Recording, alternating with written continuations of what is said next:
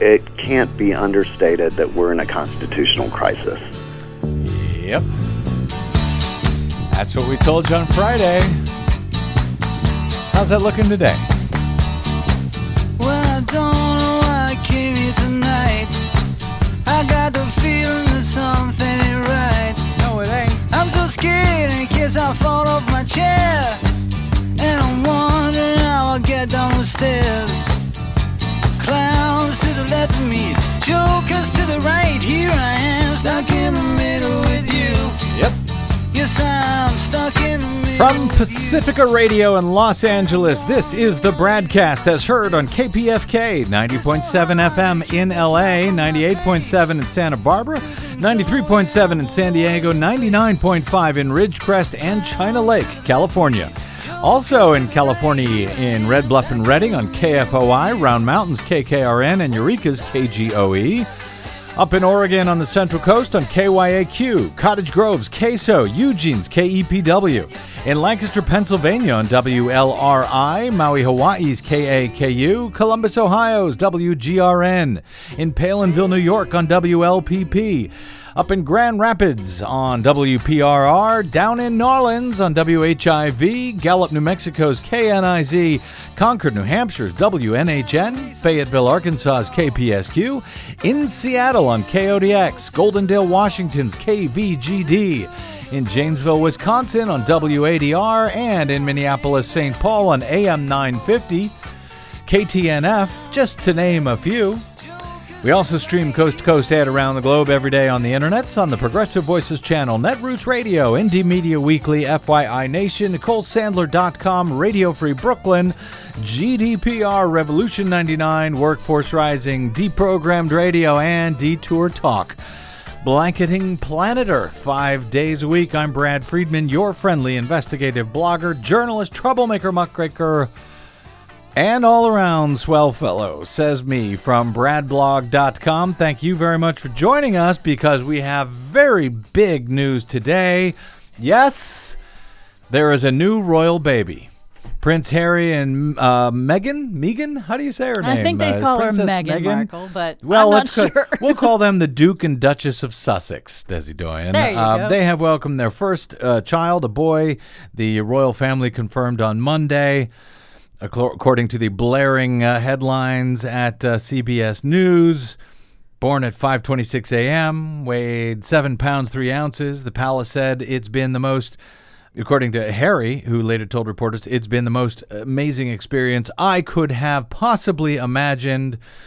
And so, yes, we are going to spend the next hour covering every facet, everything there is to know about the royal baby, everything you need to know about the royal baby, which, by the way, I think we have already done. So that's that. You're welcome. No, we are not going to cover that, because there was another news story that broke shortly before the royal baby news, with headlines uh, such as, quote, one million species under threat of extinction because of humans, U N report finds. So, one royal baby versus one million species threatened with total extinction from planet Earth. Which one do you think will get the most coverage today, Des? I'm sad to say I think it's the baby. Yep. But not on our show, uh, at least. Uh, it's not even a contest here, so you are welcome. One million of the planet's eight million species are threatened with extinction by humans. Scientists warned on Monday in what is described as the most comprehensive assessment of global nature loss ever. The landmark report paints a bleak picture of a planet ravaged by an ever-growing human population whose insatiable consumption is destroying the natural world, according to C N N. Well, uh, welcome to another big news week, uh, which is uh, starting to sound, I gotta say, more like a Uh, Marvel uh, Adve- Avengers storyline, frankly, than real, but uh, here we are. This is real. Unfortunately, this is not a movie. Yeah, we'll get to some of this Donald Trump stuff and more concerning uh, the twenty twenty elections. We got a lot of that ahead, but this seems important, and it seems like it's not going to get the coverage that I think it deserves.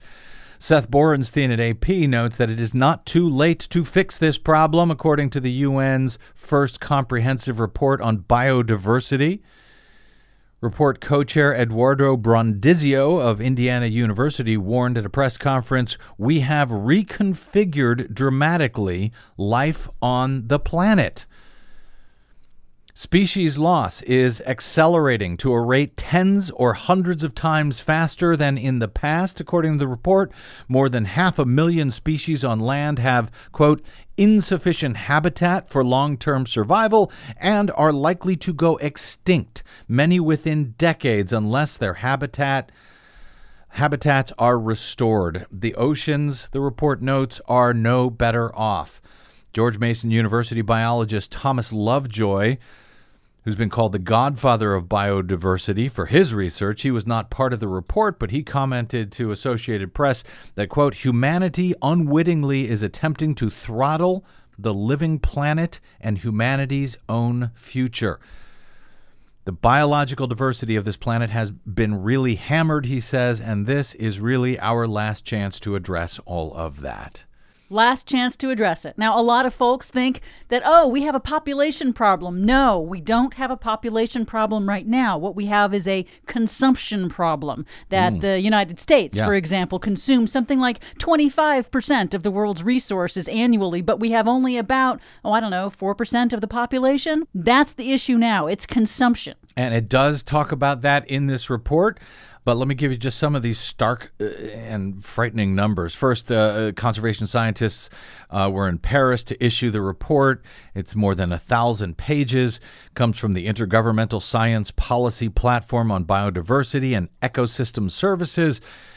It includes more than four hundred fifty researchers who use fifteen thousand scientific and government reports to compile this one.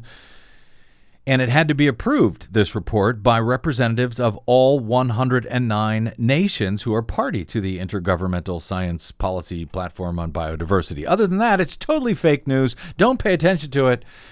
Uh, did you hear there's a new royal baby? So uh, C N N says there, uh, um, quotes, Sandra Diaz, co-author of the report and professor of ecology at the University of Cordoba, Cordoba, that there is very little of the planet left that has not been significantly altered by us, she says. Says the countries in the global north, that would be us, are particularly to blame for nature damage to their, quote, unsustainable levels of consumption. As you said, Des, especially yes. when it comes to fishing and logging. In twenty fifteen, for example, a third of marine stocks were being fished at unsustainable levels, and the amount of raw timber being harvested has increased by almost half since nineteen seventy. Up to fifteen percent of it is cut illegally, according to the report. At the same time, marine plastic pollution has increased tenfold. Since nineteen eighty, with an average of three hundred to four hundred million tons of waste dumped into the world's water annually. This has uh, contributed to more than four hundred ocean dead zones, totaling an area bigger than the U- uh, the size of the U K, areas that are so starved of oxygen that they can barely support marine life anymore. Around ten percent of insect species are threatened with extinction. three hundred percent, there has been a three hundred percent increase in global food crop production since nineteen seventy. twenty-three percent of land areas have reduced agricultural productivity due to land degradation. About twenty-five percent of greenhouse gas emissions are caused by land clearing for crop production and fertilization. Around half of all live coral reef cover has been lost since the eighteen seventies. And twenty-five million kilometers of new paved roads are expected by twenty fifty. Much of these... Uh, These numbers, much of these data, Des, are uh, reports that you've covered over the years in the yeah. Green News Report. We've talked about them, and here they are all brought together. Yeah, this is the most comprehensive survey ever done of life on the planet Earth. I mean, we are hitting the system with a sledgehammer again and again and again. And the point that they're making is this extinction rate is happening faster than at any time in human history. So there's no time for all of these animal species, plant species, insect species to respond to in order to evolve to these changing circumstances and loss of habitat. Ecosystem services, these are the things that we rely on to survive. It's our life support system. This is a problem. This is a big problem. And this, uh, if you only read the thirty-nine page summary, you know, highlighting five ways that people are reducing biodiversity, uh, they're turning grasslands and other areas into farms, cities, and other developments. The habitat loss leaves plants and animals homeless. About three quarters of Earth's land, that's two-thirds of its oceans, and eighty-five percent of crucial wetlands have been severely altered or lost. A third of the world's fish stocks are now overfished, permitting climate change from uh, the burning of fossil fuels to uh, make it too hot, wet, or, dr- or dry for some species to survive. Almost half of the world's land mammals, not including bats, for some reason that's thrown in, and nearly a quarter of the birds have already had their habitats hit hard by global warming, allowing invasive species to crowd out native plants and animals. The, the number of invasive alien species per country has risen seventy percent since just nineteen seventy, with one single species of bacteria threatening nearly four hundred amphibian species. Yes. This, uh, this uh, Lovejoy, um, one of the uh, co-authors here, said we can uh, actually feed all the coming billions of people without destroying another inch of nature, making the point you cited at the top, Des. Much of that can be done by eliminating food waste and being more efficient. But, notes Watson, who uh, headed the report, business as usual is a disaster. We will link, of course, to the report when we post the show at brad blog dot com. Yes. Just one final thing. It's yeah. a human problem. They point out that there are human solutions to this. Oh, yeah, and didn't even get to the aspect of how global warming is affecting all of this and how uh, the coral reefs will dwindle by seventy to ninety percent if temperatures go up just zero point nine degrees Fahrenheit. If it goes up one point eight degrees, ninety-nine percent of the world's corals will be in trouble. Anyway, back to business as usual here, uh, which after all of that, everything should seem pretty much less worrisome right now. So, right? You're welcome. Uh, speaking of business, U S markets racked up steep declines on Monday uh, before clawing back some of those losses. Although uh, with the uh, latest comments from the administration after the market closed, I suspect Tuesday is going to be an ugly day as well. All of this due to global fears of a trade meltdown between the U S and China that were have resurrected worries of an economic slowdown. Why? Well, because Donald Trump. That's why. The Dow Jones Industrial Average plunged more than four hundred fifty points at the start of trading on Monday. An hour later, it had pared back some of those losses, but the market volatility follows a global sell-off ignited by a weekend tweet. President Donald Trump that threw a curve into trade negotiations with China, according to Washington Post. The president threatened to increase tariffs from ten percent to twenty-five percent. On two hundred billion dollars uh, worth of Chinese goods on Friday, and then follow up with a new twenty-five percent fee on all remaining Chinese imports, quote, shortly thereafter.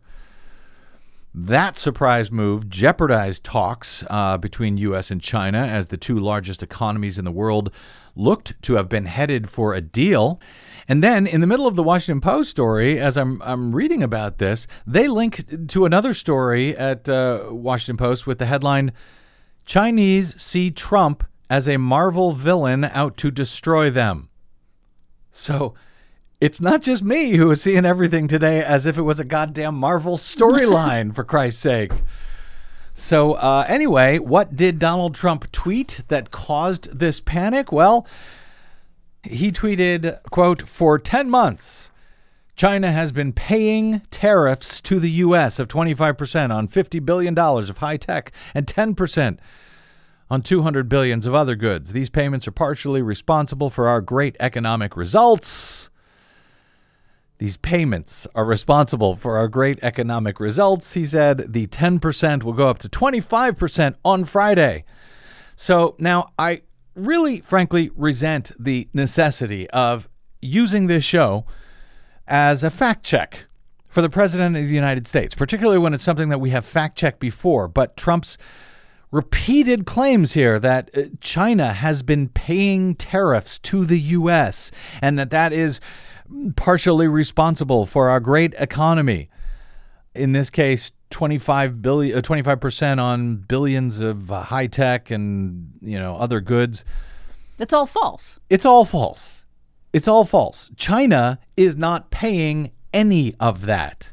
You are. We are. Americans are. No matter how many times he lies to the public about what tariffs are and how they work, they are taxes on imported good, ta- t- uh, imported goods, taxes that you and I pay for these things when they are imported into the U S for purchase by Americans. We are paying these taxes, these tariffs. It is a tax increase for the American public, no matter how many times the President of the United States repeats his lie that China is paying billions to America because of the tariffs that he has unilaterally imposed on goods that we import from them and from other nations who are allies with us. But since I'm, you know, just some libtard uh, Trump hater bringing you fake news, uh, let's turn to Tom Giovanetti, to, uh, how he describes this in response to Trump's idiotic tweet, which sent world markets tumbling on, on Monday morning. Now, Giovanetti, he had a, a short th- tweet thread on Sunday that I'll share with you. He's the president of the Institute for Policy Innovation, which is a conservative policy shop, which des- describes itself as, quote, a free market policy think tank that focuses on liberty, e- economic growth, innovation, and other strategic issues. All right. His Twitter profile describes him as a supporter of, quote, the free market, limited government, tech, I P, Constitution. He includes a, a, cr- a cross or crucifix. I don't know what it is. Uh, so I guess he's a Christian as well in his uh, profile. He says he's a theologian. He uh, notes that, quote, culture precedes politics. And he points to the Dallas Seminary. So he's no libtard lefty like Desi Doyen here. uh, he's not a Trump hater, presumably, you know, like people like me. Uh, here's how he responded to the to Trump's tweet. When Trump was claiming that China is paying us billions in tariffs. Uh, so you don't don't take this from me. Take it from him. He says, let's correct the factual errors in Donald Trump's tr- tweet. One, China isn't paying the tariffs. Americans directly pay the tariffs. Tariffs are paid at the border by the imp- importer to get the goods released. Trump's tariffs are paid by the American importers, not by China. Two, government revenue is not a proxy for the health of an economy. Higher taxes raise higher revenue, uh, raise higher revenue rates, but harm an economy. Now, I don't necessarily agree with Giovanetti here, but I'm trying to make the case about tariffs and who pays them in general in, in hopes of deprogramming uh, some of those who may actually think that Trump knows what the hell he's talking about when he says these things. So this is the conservative Giovanetti saying this. He says Trump's tariffs are a form of higher taxes and so are indeed increasing federal revenue, but this has nothing to do with the health of the economy, he says. Three, not only is federal revenue not a proxy for economic health, but in fact is inversely related to it, driving much higher revenues to the federal government through higher taxes, he says, has never been a conservative policy goal. Again, I don't agree with this, but I'm letting the conservative here explain. Four, if in fact President Trump ra- raises tariffs further, he will be further raising taxes on Americans.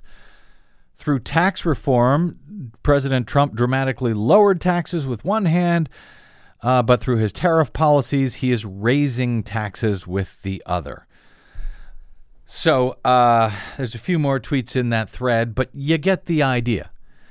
This is not just me. This is actual, you know, economists, actual conservative economists trying to correct the president's B S here. Steve Goldstein at Market Watch, not exactly a liberal publication either. He agrees with this assessment. Uh, he writes this afternoon that Trump's weekend tweets threatening additional tariffs bring new emphasis to the issue of how his administration's imposition of these extra levies has impacted American finances.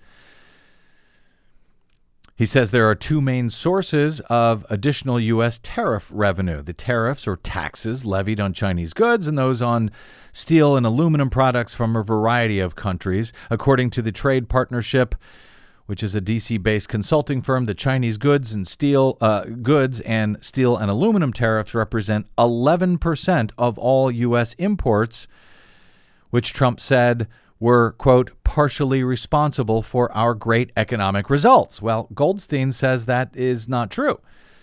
It's true that tariff revenue has, in fact, soared from about three point five billion dollars a month to six point six billion dollars a month, but that we are paying for that and that it doesn't help.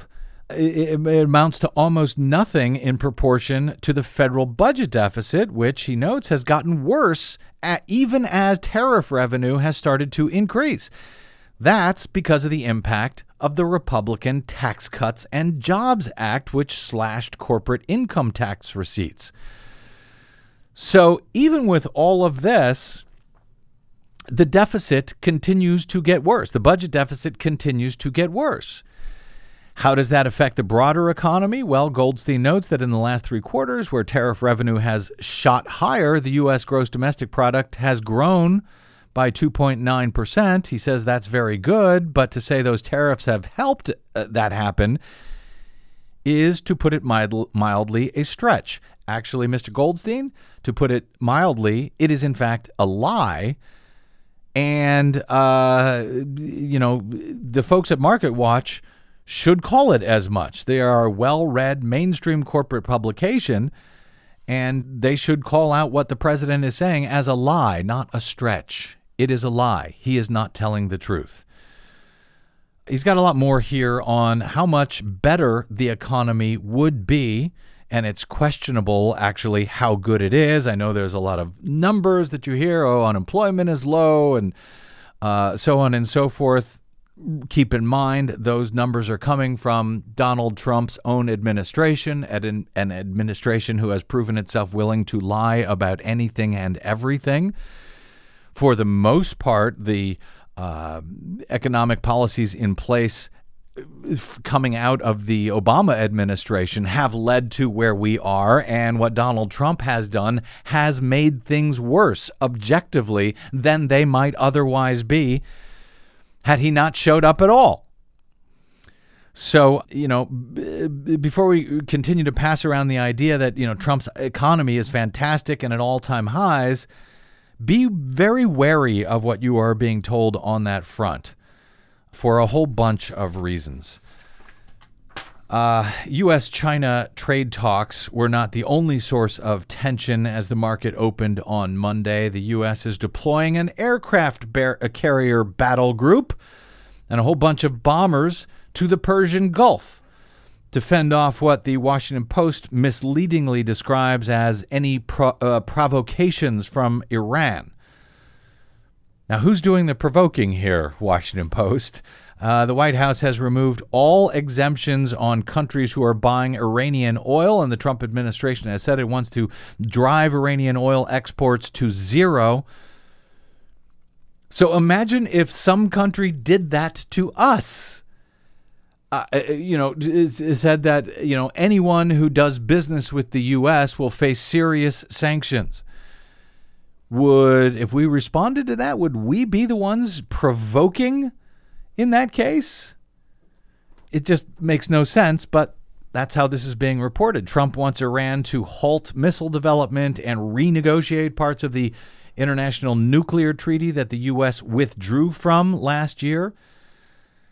Uh, so Ed Yardini, the president of Yardini Research, uh, in a report today, says stocks sold off on Monday because the widely anticipated U S China trade deal seems to have hit a roadblock. In addition, tensions flared in the Middle East between Israel and Gaza. Well, yeah, tensions flared. That's a nice way to put it. Uh, and uh, between the U S and Iran. One of the two developments, Yardini notes, the second po- uh, poses a greater risk to world order than the first because presumably, well, Israel and Gaza have been fighting for years.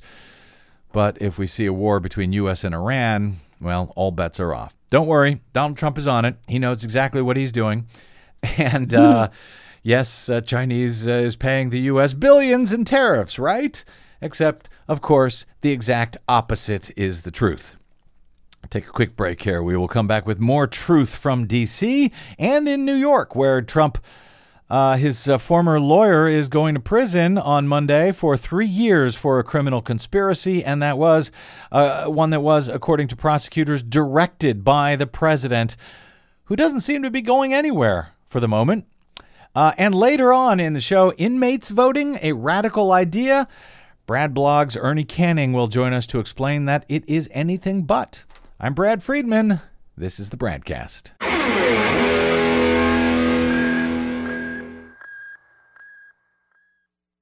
What the public hears on the public airwaves matters. At the Bradcast, we do our best to bring you accurate news and analysis on the issues that actually matter, and we do it all independently without corporate or political influence. But we can't do it without you, now more than ever. Please help us stay on your public airwaves by going to bradblog.com slash donate to help keep us going. That's bradblog.com slash donate.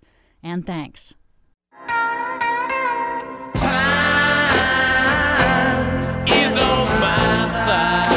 No, it ain't.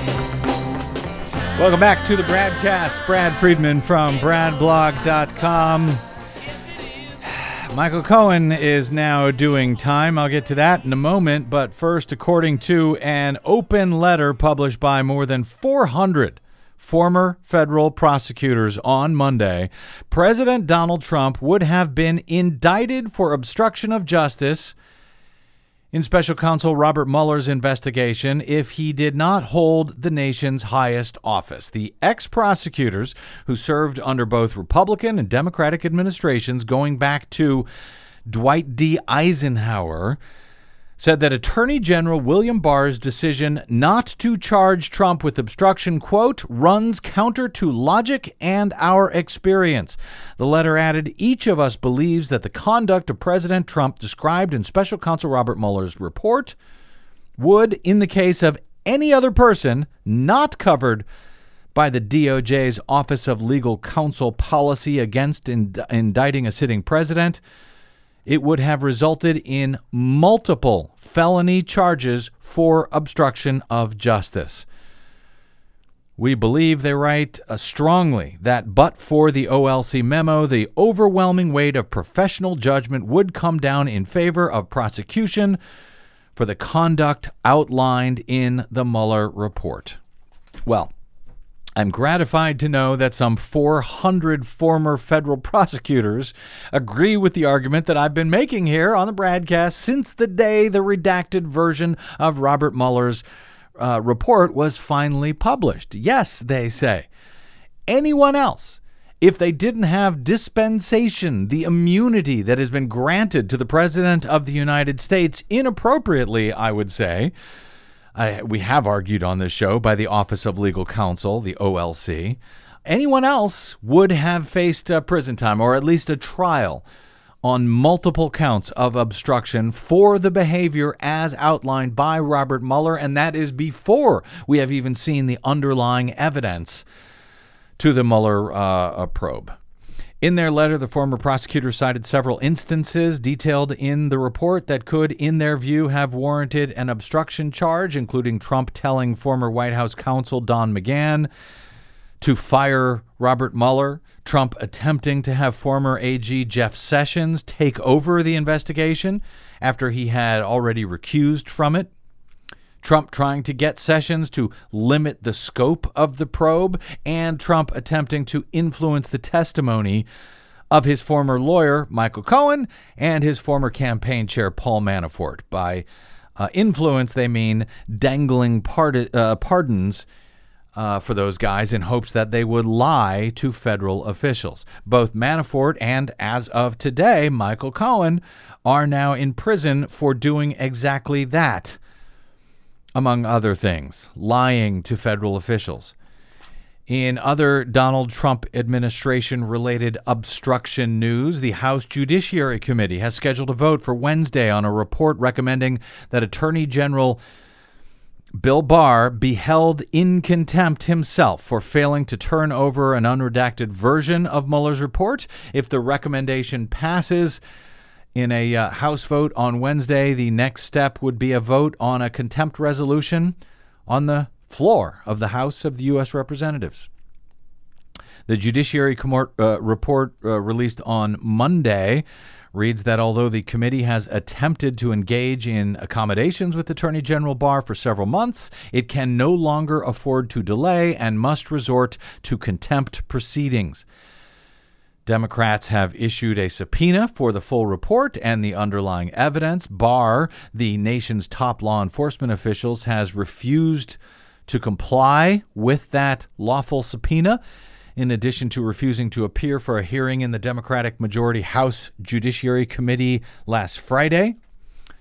House Judiciary Chair Jerry Nadler said in a statement with the announcement of, uh, of the vote coming up on Wednesday, quote, "If the department presents us with a good faith offer for access to the full report and the underlying evidence, I reserve the right to pro- uh, to postpone those proceedings."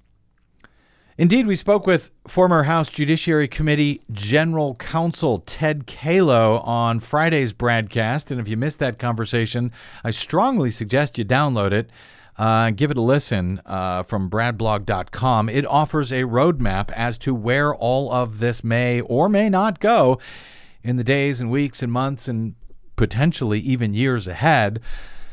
Calo explained why the Democrats have been going to such lengths to give Barr and other administration officials who have also been ignoring lawful subpoenas uh, at the order of the president, why they have been, why the Democrats have, you know, been giving these people every chance to comply before bringing down the hammer. Basically, Calo told me if these matters go to civil litigation, as they almost certainly will at this point, they will want to show that they bent over backwards to try to accommodate any and all administration concerns.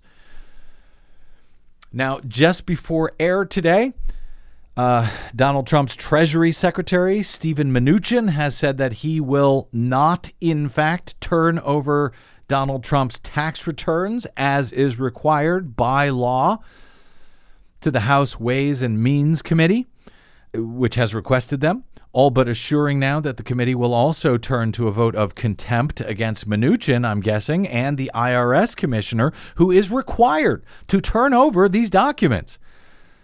But they have not, despite burning through several extended deadlines offered in good faith by the Democratic uh, majority committee. The resolution to be voted on Wednesday in the Judiciary Committee notes that, quote, access to these materials, they're talking about the full Mueller report and its evidence, uh, is essential to the committee's ability to effectively investigate possible misconduct and consider appropriate legislative oversight or other constitutionally warranted responses. Oh, the Constitution. So quaint. Uh, the resolution also mentions impeachment as one of those constitutionally warranted responses, quote, as well as the consideration of other steps such as censure or issuing criminal, civil, or administrative referrals, uh, all as reasons why Congress needs to see that full report and why they issued the subpoena that is being uh, ignored by the nation's top cop. Uh, the resolution says no determination has been made as to such further actions, and the committee needs to review the unredacted report, the underlying evidence, and associated documents so that it can ascertain the facts and consider our next steps. Make no mistake, this is decidedly not partisan politics as usual. This is, as Kalo told me uh, the other day, again, the former general counsel served for ten years in that role, the the top lawyer on the House Judiciary Committee. He told me that we are in an unmistakable constitutional crisis that is happening right now. T P M's Josh Kovensky writes today that the intensity of the fight, uh, as, as Trump has instructed all the current and former executive uh, agency officials to not cooperate with subpoenas, and he's even suing his own bank and accounting firms to not turn over documents via congressional subpoenas, uh, that this intensity has shocked many. Former House Solicitor and Deputy General Counsel Charles Tiefer Uh, told Kovensky, quote, "In my forty years of experience since I started work for the Congress in nineteen seventy-nine, I have never seen this level of resistance and refusal." Former historian of the House of Representatives Raymond Smock agreed that the current situation is, quote, "unprecedented." He said, "Even during the Watergate years, you had Nixon's people coming up and testifying and providing documents. There was pushback, but they came." One who did come, Michael Cohen, uh, Trump's former personal lawyer and fixer, at least until he got a new one in uh, Bill Barr, uh, reported for federal prison on Monday morning. Amid a mob scene of reporters and camera operators, Cohen made one last statement before reporting to prison for three years. I hope that when I rejoin my family and friends, that the country will be in a place without xenophobia, injustice, and lies at the helm of our country. There still remains much to be told, and I look forward to the day that I can share the truth. And thank you all very much. So he means that when he gets out of prison in three years, that Trump will no longer be in office. As a federal felon in New York State, he will not be allowed to vote next year, even against the guy who directed the criminal campaign finance conspiracy for which Cohen is now going to jail. Seems to me like he, of all people, should have a voice in that presidential election next year, but he won't as a federal felon. But so should millions of other inmates who are not serving time and are disallowed from voting. We will talk about that next with Ernie Canning, who argues that inmate voting is not, or at least should not be, a radical idea. I think I agree. I'm Brad Friedman. This is the Bradcast.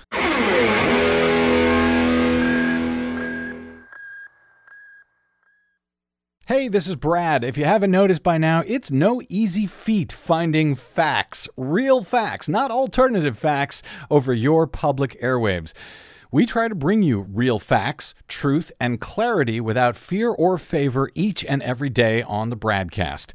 But we need your help to do it, and that help is needed more now than ever. Please stop by bradblog.com slash donate today. That's bradblog.com slash donate And thanks.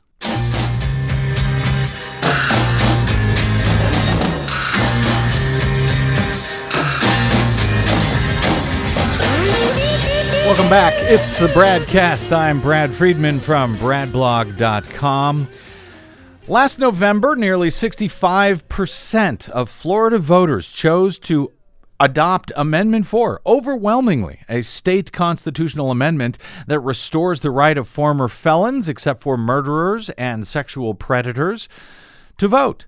With Iowa and Kentucky, Florida was the last of three states in the U S to uh, to continue the shameful Jim Crow era lifelong prohibition on voting rights for former felons who have served their time by completing their sentences as well as their probation and parole, et cetera.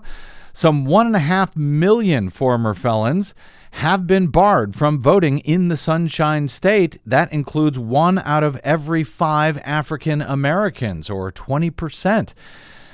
A lot of those folks began to register finally to vote as of January of this year, when last year's landmark constitutional amendment kicked in. But on Friday last week, the G O P-dominated state legislature on party lines adopted a measure that would undermine Amendment four by restricting those with unpaid restitution or court fees from being allowed to register or vote.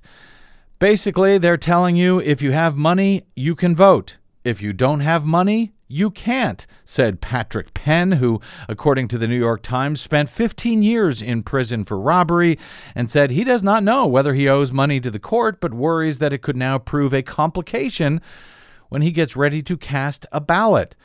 That's not what the people voted for, he said. The vast majority of criminal defendants are poor when they are arrested and even poorer when they are released from prison.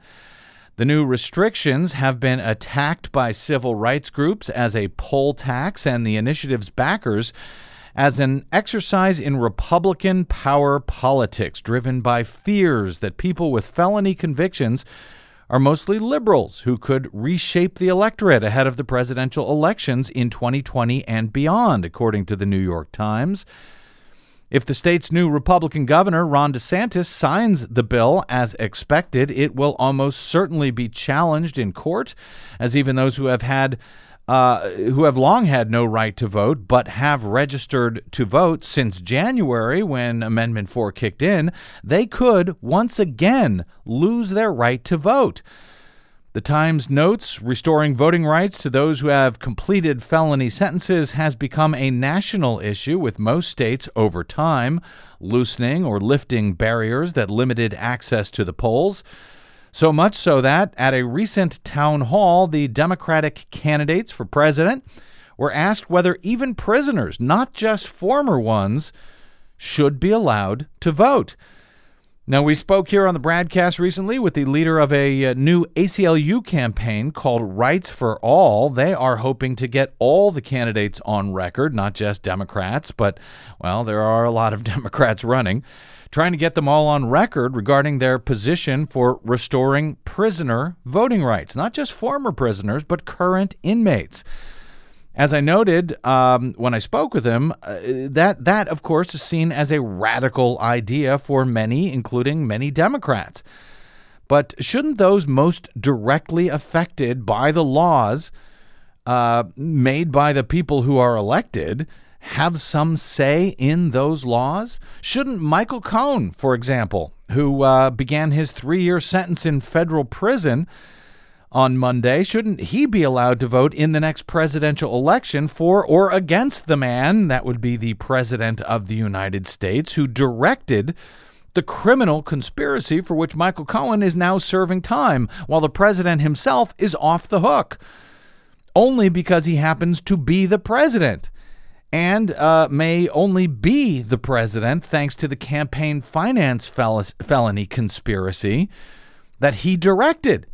Donald Trump, not Michael Cohen, that he, uh, Michael, uh, Donald Trump directed to pay hush money to two women with whom Trump had had affairs just before the election. Well, a number of Democratic candidates have uh, wavered or demurred entirely on the idea of inmate voting when asked during the A C L U's Rights for All campaign. Republicans, of course, as you might have guessed, have simply blasted the idea as a radical one that would allow mass murderers such as uh, the Boston Marathon bomber or uh, other violent miscreants uh, to have a voice in our democracy, which they argue was justifiably taken away from them. But it's not only murderers and violent felons who lose their right to vote currently in forty-eight states while incarcerated. So do those who are in prison for any manner of things, nonviolent uh, drug-related felonies, civil disobedience, should they lose their vote as well? I'm short on time, so uh, no uh, time today to share this audio clip that was from Howard Zinn's nineteen seventy speech called "The Problem is Civil Obedience," which he delivered at Johns Hopkins University, Uh, instead of appearing in court at the time in relation to his arrest for blocking passage at an army depot of troops who were bound for Vietnam. Should someone like that also lose their right to vote when and if they are incarcerated? Or should they have a voice in the very issues for which they are serving time in protest? While many regard the idea of inmate voting as a radical idea, Ernest A. Canning, a retired attorney and longtime progressive who has been writing at brad blog dot com now for longer than I care to remember at this point, he argues in a brief essay today that inmate voting is not a radical idea. Oh, really, Mister Canning? I should note before he joins us that Ernie is also a Vietnam veteran himself and served as a senior advisor to the Veterans for Bernie group. And back in twenty sixteen, he appears to be playing that role once again in twenty twenty. Sanders, of course, hails from one of only two states in the U S, Vermont and Maine, Uh, which both, unlike the other forty-eight, already allow inmates to vote and have been doing so without incident for many years. Ernie Canning, welcome back to the Bradcast, sir. How are you, Brad? Oh, I'm hanging in there, trying to keep up with everything uh, as uh, as it moves forward and trying to keep our eyes on the election, uh, where I hope that we can do something about this fine mess. I, I uh, let's jump into this. I wanted to get some um, some of your reasons why inmate voting is not, or at least should not be seen as a radical idea. But let me start by allowing you to respond to those on the right who have immediately jumped on this issue, saying you want to let the Boston Marathon bomber and the the white supremacist uh, who uh, carried out a mass shooting at the Uh, Uh, killed nine African Americans at the Emmanuel African Methodist Episcopal Church in South Carolina. You want to allow those people to have a voice in our elections, Ernie? Well, those two guys are actually uh, uh, under death sentences right now. And the question, the first question you have to ask is, what does society gain by depriving them not only of their lives but of the right to vote while we're wait, waiting for them to be executed? Is there some something something that we gain by uh, by even with those heinous criminals mm-hmm. uh, being able to vote? Uh, it's certainly not going to, you can't make the argument that, that taking away the franchise in addition to putting someone in prison or taking their lives is somehow going to deter future crimes. I mean, they did a stu- the recent studies indicate that uh, it, it's questionable whether even the death penalty serves uh, as a deterrent to murder. So why would anybody think that uh, that taking away uh, the right to vote? The only thing that that the taking away the right to vote does is it satisfies some uh, deep-felt uh, uh, desire to, you know, uh, to punish people.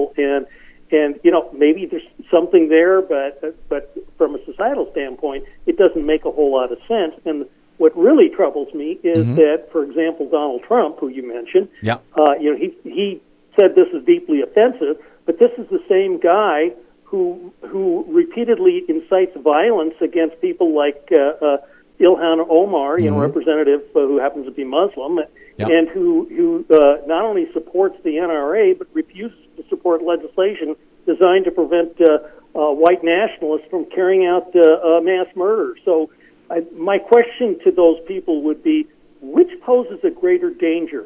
Inmate voting or the N R A? That's a good question.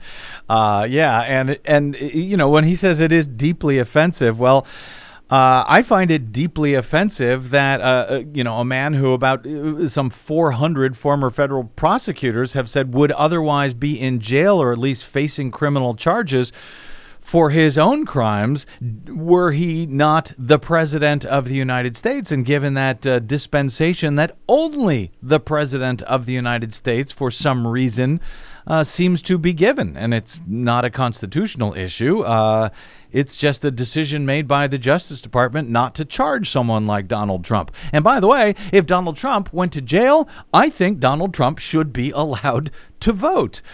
Um, so it is. Uh, I agree with you. Uh, hypocrisy and uh, deterrence. You also note that there is uh, a lot of context that is lost here in that folks like the Boston Marathon bomber or the Charleston shooter, et cetera, they're actually the vast exception to those who are currently incarcerated. We're talking about millions and millions of people who are in jail for uh, for, you know, all, all manner of, of nonviolent crimes. Well, it's interesting because we call ourselves the land of the free, but the United States locks up more people than any other nation on earth, a half million more than China, uh, which has five times our population. Mm-hmm. And although we account for less than five percent of the world's uh, population, we account for almost twenty-five percent of the world's prisoners. So in, in this mass incarceration, without going into all the details, which we've covered previously, as to why it, why it is what it is in the United States, mm-hmm. uh, you know, with the prison-industrial complex, the private prison industry making money, the the corporations exploiting prison slave labor for as little as seventeen cents an hour. Um, not only do you have those, but you have some people in prison that really are uh, come out of prison as rather remarkable advocates for uh, social change. And, you know, they, the the right wants to point to people like the, the Boston Marathon bomber, but they ignore the fact that when he was in jail, Martin Luther King penned his letter from a Birmingham jail, which is one of the, one of the most profound uh, civil liberties documents ever presented. Mm-hmm. Nelson Mandela spent twenty-seven years in prison, would go on to become uh, uh, South Africa's first black president, and uh, received the Nobel Peace Prize. So, you know, what good does society receive from taking the vote away from people like them in addition to putting them behind bars? Nothing. Uh, it, it's it's for us, apparently. It's not for them. It's to make us feel better, and actually not even make all of us feel better, but a certain uh, uh, a certain segment of the population who would like to see Um, you know, a lot of those African Americans who are uh, disproportionately in jail not have a voice. Uh, it works out great for them, and so it's it's somewhat shameful, I find, uh, frankly, when uh, Democrats are demurring on this. Bernie Sanders uh, has been pretty clear on this. And by the way, just to clear, are are you in fact uh, working with the uh, Vets for Bernie group in uh, the well, new campaign? We're we're not currently with any organized activity, but I will eventually. Uh, when when things get underway, I'll I'll rejoin them and, and do it again. Now, other than for now, I'm technically not. Okay, but you're still uh, you're still a Sanders man. I want to put that uh, up here uh, front and center. Now, other than him, uh, ha- how have the uh, Democrats responded when you have seen them when they've been uh, asked about this issue so far? Well, I've been pleased with two responses. Uh, Elizabeth Warren, although you know she stops short of. of Of it, she said she's not yet there yet, but doesn't mean she's rejected it as out of hand. And Kamala Harris, who's a former prosecutor, as you know, in fact, she was our state attorney general here in California, mm-hmm. has said, and, and I'll quote her, she said, we should have that conversation. So these are not people that are saying, oh, it's terrible and I'm, I don't even want to discuss it. They're, they're open to, to having a serious discussion about it, which is what, to me, is what a democratic election should be all about. Uh, a small D Democratic election and a large D Democratic yeah. election, I guess, in this case. Um, what about now, you write about this, and I'll point folks to your uh, your piece at brad blog dot com, Inmate Voting is Not a Radical Idea. What about uh, this middle ground that you write about, uh, sort of like the one that, uh, you know, was, was uh, sort of enacted, and at least until it was undermined on Friday, I guess, in Florida, where in that case, Amendment four, voting rights were restored, in that case for former felons, but uh, only for former felons that were not murderers or sex offenders. Is that a reasonable way to win folks over on this issue when it comes to actual inmate voting, uh, putting some sort of restrictions on it? Uh, no murderers, no uh, sexual uh, felons, sexual predators uh, sh- should be allowed to vote, but everyone else uh, has that right to vote? Well, part of that you can look at uh, in, in the way of... Uh what other people have done. Now, for example, with where there's no restrictions at all on inmate voting, mm-hmm. uh, in addition to Maine and Vermont, there are twenty other democracies, including uh, Canada, Sweden, and Israel, that mm-hmm. allow all prisoners to vote. Mm. But there are also, uh, I think, fourteen nations that, uh, that uh, I think that's the right number, that, that also allow... Um, or a good number of nations that also allow most inmates to vote, but but restrict it for some felonies. So it could be done. It's more of a, a tactic because I don't really think there's a reasonable basis for taking them away from anyone. But if if some people are just, you know, they, they're just so offended that, say, the Boston Marathon bomber cast a vote, you know, it just horrifies them before he before they take his life, then um, maybe that's a way to get the initial change in. The difference in Florida, by the way, is that we're talking about a post-release disenfranchisement, right. which is is totally different from the whole idea of inmate disenfranchisement. And uh, of the states that are still have that, to, to go against what they're doing, you know, one of the things that, that Bernie talked about was a slippery slope, and that certainly appears to be the case with, with felony disenfranchisement laws. In two thousand, when Greg Pallas, you know, did a study on this, thousands mm-hmm. of perfectly innocent people, they the only thing, the only crime they'd committed was either being Democrat or, or black or both. Right. And they were removed uh, uh, from the com- uh, on a scrub list from the computerized voting rolls because they, they had the same or similar names to people who had been felons. Right. And so a lot of legitimate voters were disenfranchised for that election, which probably changed the course of history since the official count, yep. and even that even that official count's questionable. Right. The official count only gave Florida and the presidency by five hundred thirty-seven votes. You're right. So, I mean, this is a matter of uh, keeping current inmates from voting, former uh, inmates from voting, and uh, people who have names that sound like inmates, former inmates from voting. That's a whole hell of a lot of disenfranchisement.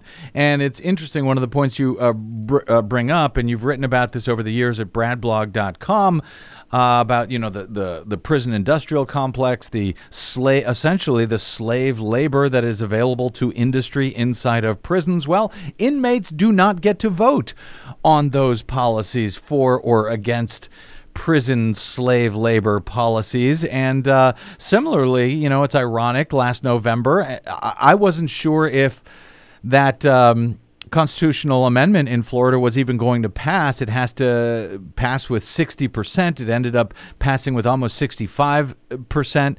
But I wasn't sure it was going to pass because, ironically, there's a million and a half former federal prisoners, or former uh, uh, felons, I should say, in Florida who did not have the right to vote on whether they should have the right to vote. Thankfully, Floridians did the right thing last year. Uh, which Republicans, uh, state lawmakers there are now trying to undermine. But, boy, you're right. You know, there is a lot of hypocrisy here. And in the land of the free, uh, it sure seems like, and, and the world's greatest democracy, it sure does seem like we ought to uh, improve our democracy along those lines. Uh, Ernie Canning, I will point folks over to your piece, Inmate Voting is Not a Radical Idea, at brad blog dot com, where you got a lot of facts and a lot of helpful links. I think uh, progressives out there should begin to wrap their heads around this idea. If we're going to stand for democracy, uh, I think we all need to stand for everyone's right to vote. Uh, Ernie Canning, you can find his work at brad blog dot com, and if you like, you can argue with him, as I do, on the Twitters, where he is can four ing. That's C A N N, the number four, I N G. Ernie, thanks as ever for joining us, my friend. Thank you, Brad. Take care. You bet. Okay, running late as usual. So thank you very much, Desi Doyen, our producer. Thanks to everyone for spending a portion of your day or night with us. It's greatly appreciated. If you missed any portion of today's show or any other, download it anytime for free at brad blog dot com. Drop me email if you like. I am bradcast at brad blog dot com, and on the Facebooks and the Twitters, I am simply the Brad Blog. See you there. Also, my thanks to those who stopped by brad blog dot com slash donate to help us stay on your public airwaves without any ads whatsoever, just your support. That's it. Until we meet again, I'm Brad Friedman. Good luck, world.